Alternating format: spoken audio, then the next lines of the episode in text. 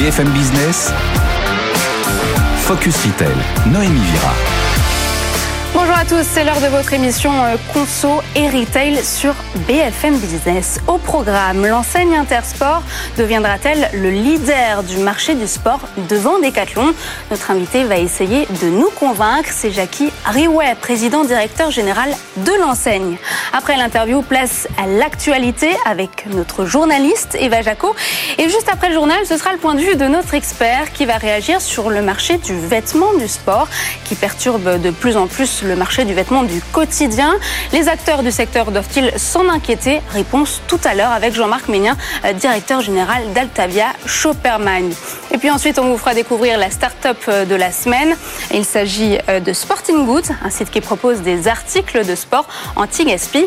On recevra son cofondateur, Oscar Mondésir. Voilà pour le programme. C'est parti, vous êtes sur BFM Business.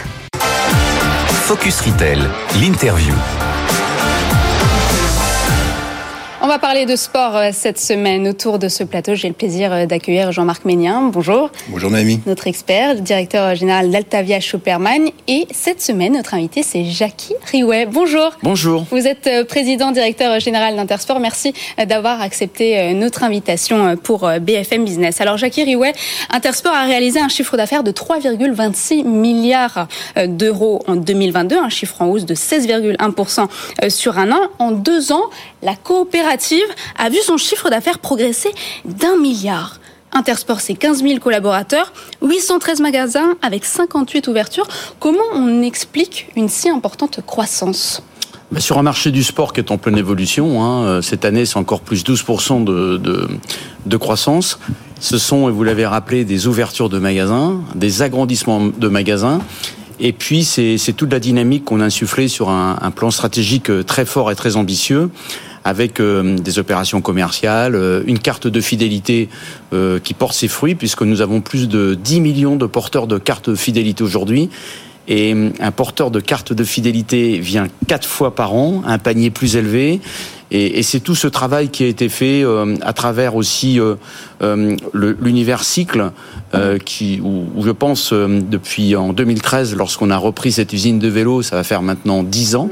D'ailleurs, le 14 et 15 mai, J'irai avec les équipes de Match Vous êtes le premier rassembleur de France. Oui, vous avez raison, on est le premier rassembleur de France. C'est 600 000 vélos. Mm. Lorsqu'on a repris l'usine, c'était 100 000. Aujourd'hui, c'est 600 000 vélos. C'est 800 000 collaborateurs. Et on est le premier rassembleur de France. Et on est aussi le premier vendeur de vélos électriques en France. On reviendra à ce sujet euh, tout à l'heure. Alors ce succès et donc cette capacité financière vous ont permis de, faire une offre généreuse pour le rachat de GoSport. 35 millions d'euros, c'est bien au-dessus des 10 millions euh, d'euros qui ont été proposés euh, par Fraser. Vous êtes en route pour devenir le leader du marché français devant Decathlon. Est-ce que vous voulez asseoir votre leadership, une ambition que vous affichez clairement avec votre visée de chiffre d'affaires de, de 5 milliards en 2025 Écoutez, aujourd'hui, on est, on est le deuxième distributeur d'articles de sport en France. Euh, on n'a pas pour vocation, quand on fait du sport et qu'on est compétiteur, à, vouloir rester le deuxième. Euh, donc, bien sûr que la première place, euh, c'est une ambition. Cette, euh, cette ambition, elle prend sens avec GoSport. Euh, je dirais que la capacité qu'on a eu à, à, à, qu'on a à reprendre GoSport et donc à mailler l'ensemble du territoire fait en sorte qu'on on va être encore plus proche du consommateur. Hmm. Sur la région parisienne et sur Paris intramuros, nous étions historiquement absents. Nous allons là euh, développer euh, Intersport, je dirais transformer les magasins GoSport en 2004, en 2024 en magasins Intersport. C'est plus de 50 points de vente qui vont passer à Intersport. Et puis aussi dont avec ceux de la région parisienne. Dont ceux de la région parisienne. Avec Paris intramuros, particulièrement les Halles, euh, République et la Défense, où là également les consommateurs ont un peu, euh, je dirais, euh, par exemple, une méconnaissance hmm. euh, de l'enseigne Intersport. Et c'est pour nous, sur un, bassin de consommation de, de 12 millions d'habitants, c'est une capacité pour nous à, à, rentrer en relation directe avec le consommateur. Alors juste pour rappel pour les téléspectateurs, donc vous reprenez en co-entreprise avec le conglomérat Qatari Almana 72 magasins. Vous avez sauvé 90% des emplois, c'est 1446 salariés des magasins GoSport France. Est-ce que des investissements sont prévus dans ces 50 magasins? Magasins repris Je me permets de vous reprendre. Nous ne reprenons pas les 72 magasins avec le groupe Qatari. J'ai déjà expliqué.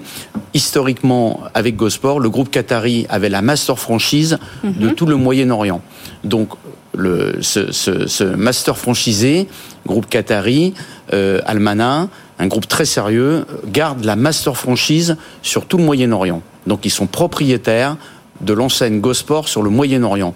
Nous, nous sommes propriétaires de l'enseigne Gosport sur l'Europe, et donc ça appartient à Intersport France. Et c'est bien Intersport France qui finance le projet, qui est, qui est euh, propriétaire de l'enseigne Gosport euh, sur l'Europe. Et justement, vous estimez que Intersport et Gosport euh, sont très complémentaires, tant au niveau de l'implémentation géographique qu'au niveau de l'assortiment. Vous venez de le dire, vous l'avez donc reprise la marque Gosport pour l'Europe. Vous voulez en faire un nouveau réseau consacré au sport d'extérieur, le marché de l'outdoor qui a le vent en poupe, et aussi aux vieux campeurs et décathlons qui sont positionnés sur ce créneau. Vous, qu'est-ce qui vous différencie? Est-ce que vous pensez qu'il y a une place à prendre? Alors, notre projet industriel, vous avez raison, il a deux axes.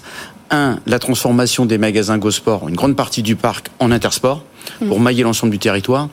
Et deux, effectivement de faire de Gosport parce que la génétique de Gosport, euh, c'est Grenoble Jeux Olympiques, c'est aussi euh, au départ une enseigne euh, extrêmement typée sur la randonnée, sur le ski et, et sur tous les sports nature. Le marché sport nature, c'est un marché de 4 milliards. Mmh. C'est un marché qui va grossir énormément, c'est le sens de l'histoire.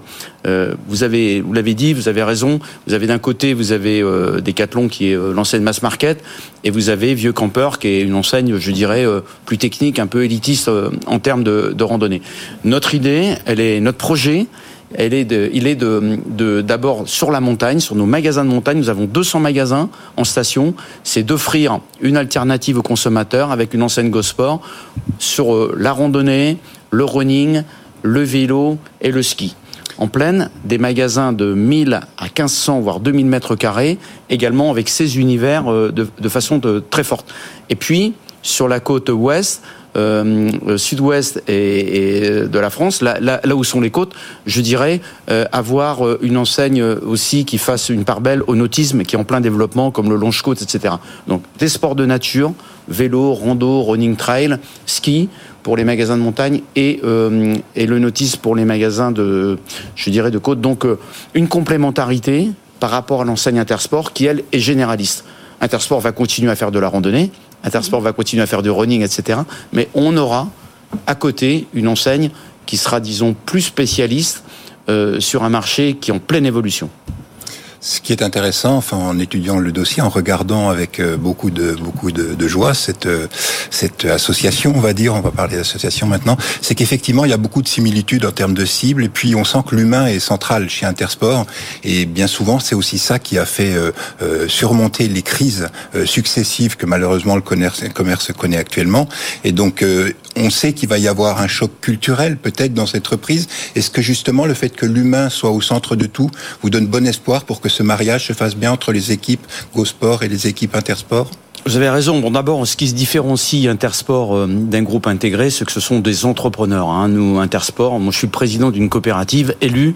Ce sont d'abord 300 entrepreneurs qui se, qui sont associés et, et l'enseigne Intersport, la coopérative Intersport, appartient à ces 300 entrepreneurs. C'est une clé de succès aujourd'hui. Qui sont à la fois actionnaires, mais qui sont aussi les acteurs dans leur magasin et avec leur, avec leur, euh, leurs équipes. Alors hier, ça a été un moment très important dans, la vie de l'entreprise puisqu'on a fait le choix de ne pas ouvrir les magasins mhm. et être euh, très proche des équipes de Gosport. C'est-à-dire que en magasin, nous avons, avec les équipes Gosport, nous leur avons présenté le, ce qu'était Intersport, le projet, notre méthode de travail et, les, et le chantier sur, le, sur, les, sur les futurs mois. Donc euh, c'était euh, c'était une façon de eh ben, d'agrandir la famille, on va dire. Mhm. Hein, Vous les sentez confiants, les salariés de Gosport? Alors les salariés, le, retour que j'ai pu avoir hier soir, c'est que les salariés, effectivement, euh, sont confiants, euh, avec une inquiétude qui est celle euh, de pouvoir rapidement réamorcer les stocks en magasin. ça, c'est un vrai défi. lorsque vous, on achète toutes nos collections sept mois à l'avance, du fait du redressement judiciaire, il y a eu des stop and go, donc il y a des ruptures dans les assortiments, il y a des ruptures dans les collections. Donc il faut pouvoir réamorcer les magasins, je dirais, en termes de collectionning, en termes de structure d'assortiment. Et ça demande aussi euh, des systèmes d'information qui puissent se parler entre eux, redémarrer des plateformes de logistique. Donc il y a un gros travail de back-office et c'est tout ce, ce travail-là qu'on est dès aujourd'hui en train de construire pour pouvoir euh, faire en sorte que les semaines qui viennent ramorcer euh, les magasins pour que la rentrée scolaire, on puisse avoir des magasins où l'architecture des magasins soit bien recomposée et qu'on puisse euh, redonner une dynamique très forte. Et puis j'imagine qu'aussi votre présence à Paris vous permettra de référencer des lignes plus, de marques plus premium comme Adidas ou encore Nike. Vous avez complètement raison. Le, le sport je dirais, comme la musique, est international. Hein. Ce qui rassemble dans le monde, c'est, on peut dire, la musique et le sport. Et, les marques sont internationales. Vous avez cité les deux grandes marques. On pourrait ajouter Puma, on pourrait ajouter aussi euh, Umbro, on pourrait ajouter d'autres marques qui sont internationales. Mais ces marques, effectivement, euh, sont très focalisées sur Paris. Paris, dans le monde, euh, c'est il y, a une, y a une visibilité dans, dans, dans le sport et, et, 2024 encore en plus parce que ce sont les Jeux Olympiques. Mm. Donc euh, il est vrai que les vitrines Intersport seront les vitrines des marques internationales et le fait d'être positionné sur Paris, et vous avez raison, doit nous donner la capacité d'avoir des assortiments plus larges, plus construits, euh, et disons des, on appelle ça des SMU et des spécial make-up, spécial modèles faits pour nous. Et puis on retient aussi que Fraser est un peu euh, mauvais perdant. Hein. Il a même dit euh, surveiller euh, de près le respect de votre offre et les progrès de développement. Donc affaire à suivre. Écoutez, moi, je vais pas commenter. Euh, je vais pas commenter euh, si vous voulez. Voilà, il y a eu, il y a eu un, deux projets. Euh, je crois que de façon extrêmement globale, les salariés les, les, et le tribunal ont choisi Intersport. C'est un vrai challenge. À nous, avec les équipes de GoSport, de démontrer que notre projet était le bon projet. Merci Jackie Heriway. Je rappelle que vous êtes président, directeur général de l'enseigne Intersport. On passe tout de suite au journal du retail avec Eva Jaco. Focus Retail, le journal du retail. Et on passe ce journal avec euh, Eva Jaco. Bonjour. Bonjour Noémie. L'inflation en France continue euh, d'accélérer. En avril, Bruno Le Maire, le ministre de l'économie, a déclaré qu'il allait de nouveau convoquer distributeurs et industriels pour briser la spirale inflationniste d'ici cet automne. Oui, l'inflation en France a grimpé en avril 5,9% euh, contre 5,7% en mars selon l'INSEE. L'inflation euh, de produits alimentaires a bondi elle de 15,9% euh, sur un an. Alors après la mise en place d'un trimestre anti-inflation, Bercy va de nouveau convoquer les distributeurs et industriels afin que les grands industriels répercutent la baisse des prix de gros. Un appel lancé également par Dominique Schelcher, le patron de Système U, invité de Good Morning Business ce mercredi on l'écoute, puis suivi de la réaction de, euh, du président de l'ANIA, Jean-Philippe André. Entre le 21 avril 2022 et le 21 avril 2023, le tournesol baisse de 48%, le blé dur de 11%, l'orge fourragère qui sert à, la nourriture animale de 36% et le colza, une autre huile, de 53%. Donc l'idée, c'est ce que disait Bruno Le Maire, c'est de réouvrir euh, euh, les, discussions au plus vite. Dominique, vous êtes, vous êtes un trop fin connaisseur de l'organisation de l'entreprise pour pas savoir que entre le moment où vous avez des variations de cours et ce qu'on appelle les taux de couverture. Si j'ai acheté mon blé il y a six mois à un indice 100, et même si cet indice aujourd'hui il était à 95, vous savez très bien que je dois attendre la fin de mon taux de couverture pour revenir vous voir. Je, il ne faut pas donner l'impression de donner, faire un procès en, en responsabilité. Alors, on fera notre job. Et alors qu'il ne reste que deux acteurs dans la course de la livraison rapide en France, Guettir est placé en redressement judiciaire. Oui, une décision prononcée ce mardi par le tribunal de commerce de Paris, moins de deux ans après son lancement et après avoir racheté euh, ses concurrents, Frischti et Gorillaz. Eh bien, Guettier est placé en redressement euh, judiciaire, assorti d'une période euh, d'observation de trois mois. Deux administrateurs et deux mandataires judiciaires ont été nommés pour mettre en place un plan de réorganisation. Au total, 1800 salariés sont concernés. Guettier accuse une dette de plus de 17 millions de dollars cumulés en trois ans et à plus grande échelle la maison mère de Getir serait en discussion euh, pour acheter Flink, selon le Financial Times. Malgré son acquisition de Cajou, Flink n'est pas rentable. Getir, lui, est en difficulté et aurait besoin d'une levée de fonds pour euh, développer sa croissance. Cette nouvelle levée de fonds de 100 millions d'euros, euh, de 100 millions de dollars valoriserait Getir à 1 milliard de dollars.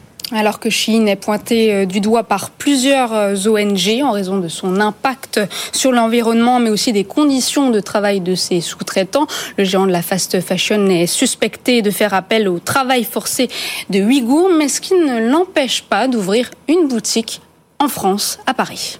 Oui, la marque de fast fashion pose ses valises à Paris jusqu'au 8 euh, mai dans le quartier du Marais au 18-20 rue des Archives, une adresse qui accueille habituellement des acteurs d'une mode euh, pointue et des marques de créateurs. Chine y vend des pièces de sa collection estivale. La marque va également installer dans six, euh, des boutiques temporaires dans six nouvelles villes en France. La marque est décriée par plusieurs fédérations de commerce dès qu'un pop-up s'installe dans une ville. C'était le cas notamment à Lyon en mars dernier L'enseigne qui aurait réalisé euh, près de 30 milliards de dollars de chiffre d'affaires l'an dernier fait euh, des efforts pourtant pour euh, redorer son image et a annoncé vouloir investir 70 millions de dollars sur 5 ans pour soutenir ses fabricants, ses fournisseurs et ses travailleurs. Et pour terminer, on parle du géant du commerce en ligne eBay qui lance un portail dédié à l'ameublement d'occasion au Royaume-Uni.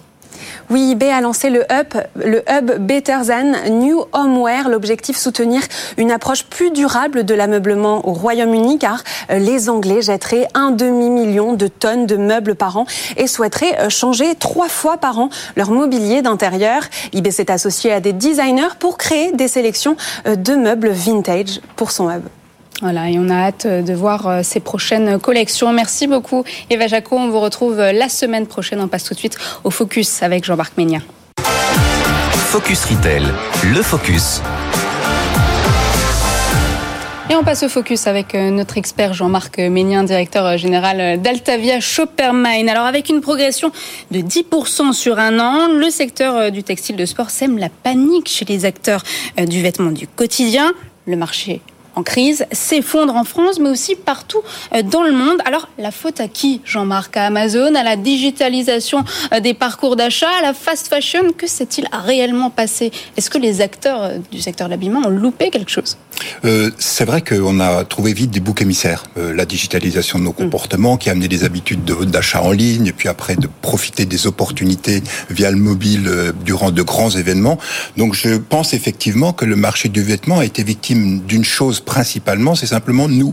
C'est-à-dire que nous avons évolué dans notre façon de nous habiller. Nos, parents, nos parents pardon, portaient un costume ou d'une cravate au bureau. Et eh bien maintenant, ce sont des, on va dire, des tenues qui ne sont plus, qui ne sont plus adaptées. Quand on pense qu'il s'est vendu un million trois cent mille euh, complets, comme on appelait ça un complet, un costume avant, euh, en 2019, alors qu'il s'en vendait encore 3 millions dix ans avant.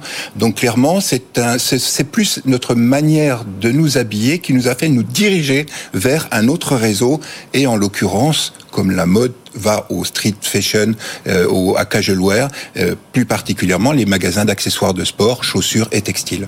Mais Jean-Marc, jamais nos parents euh, n'auraient osé porter des sneakers au bureau, encore moins dans le secteur bancaire ou l'immobilier. Oui, parce qu'il y avait derrière la tenue, il y avait une question de respect. C'est-à-dire que effectivement, on voulait respecter le client, donc forcément, il fallait avoir une tenue adaptée. Mais l'évolution de la société a fait évidemment que tout ça a changé et que maintenant, ça n'est plus seulement une notion de respect, mais une notion au contraire de j'ai un banquier qui est parfaitement adapté par rapport à la société et qui ne porte plus de cravate. Ça peut paraître anecdotique, mais c'est tout le fond du problème.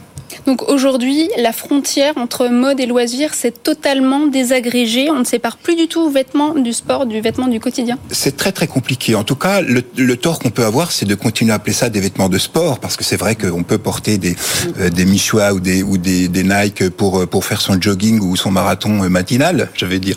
Euh, mais en tout cas, euh, clairement, euh, maintenant, on peut les porter au bureau aussi. Quand on regarde le succès de Stan Smith, plus stylés que ceux qu'on connaissait auparavant. Oui, tout à fait. Et puis, comme on le disait, un bottom top, c'est-à-dire qu'en général, la chaussure, et on l'ignore trop, est vraiment le, ce qui inspire la totalité du look derrière. Donc à sneakers euh, vêtements, on a appelé ça le mid, mid, le mix mid, euh, c'est-à-dire qu'on a commencé à, à, dépareiller le haut et le bas, et puis après il y a toutes ces habitudes casual qui sont arrivées aussi par le bureau, c'est-à-dire qu'on a commencé à se sentir plus décontracté. Au début c'était le Friday wear, le vendredi, on était un peu plus décontracté, mmh. tout ça s'est généralisé. Et, et maintenant c'est tout le temps. On va au bureau en polo et en sneakers, ça tout pose à fait, de problème. et ça ne choque plus, euh, plus personne. Fort heureusement, j'ai envie de vous dire, parce que les escarpins, ça fait horriblement mal aux pieds, mais vous avez de la chance, vous n'êtes pas euh, confronté à ce problème. Dans un instant, euh, la start-up, si vous souhaitez euh, faire des économies tout en faisant euh, du sport, ce site propose des articles de sport anti-gaspi. On se retrouve dans un instant. Focus Retail, le pitch. Besoin d'un nouveau ballon de foot, euh, d'un sac de sport ou encore d'un jogging. Pourquoi ne pas investir dans des articles de sport de seconde main? C'est ce que vous proposez avec le, site Sporting Goods. Bonjour. Bonjour. Oscar euh. Mondésir, vous êtes euh, cofondateur de cette euh, start-up qui a été créée euh, il y a tout juste un an. Pourquoi s'attaquer au marché de la seconde main dans le domaine du sport? Alors une petite rectification, c'est pas de la seconde main parce qu'on vend des produits neufs, Mhm. mais c'est euh, second choix, c'est-à-dire que c'est des invendus qui proviennent de fournisseurs, de magasins, qui ont encore des étiquettes et que nous proposons euh, en ligne sur notre plateforme. Donc c'est uniquement des invendus? Est-ce que ce sont aussi des articles qui comportent euh, des défauts, des anciennes collections? Alors, des défauts, nous, on les inspecte, c'est-à-dire que tous les produits qu'on récupère auprès de nos fournisseurs sont inspectés. Euh, les produits qui sont euh, sans, sans défaut sont revendus directement. Les produits qui comportent des défauts sont transformés en nouveaux produits avec des créateurs. Et où est-ce que vous vous approvisionnez pour euh, ces vêtements? Alors, on a initialement démarré à s'approvisionner auprès de clubs de sport, des clubs de sport amateurs, professionnels, et petit à petit, nous remontons la chaîne jusqu'aux marques pour proposer nos solutions de, de, voilà, de déstockage sur le territoire. Avec quel type de club sportif vous travaillez? Est-ce qu'ils prennent une commission sur vos ventes?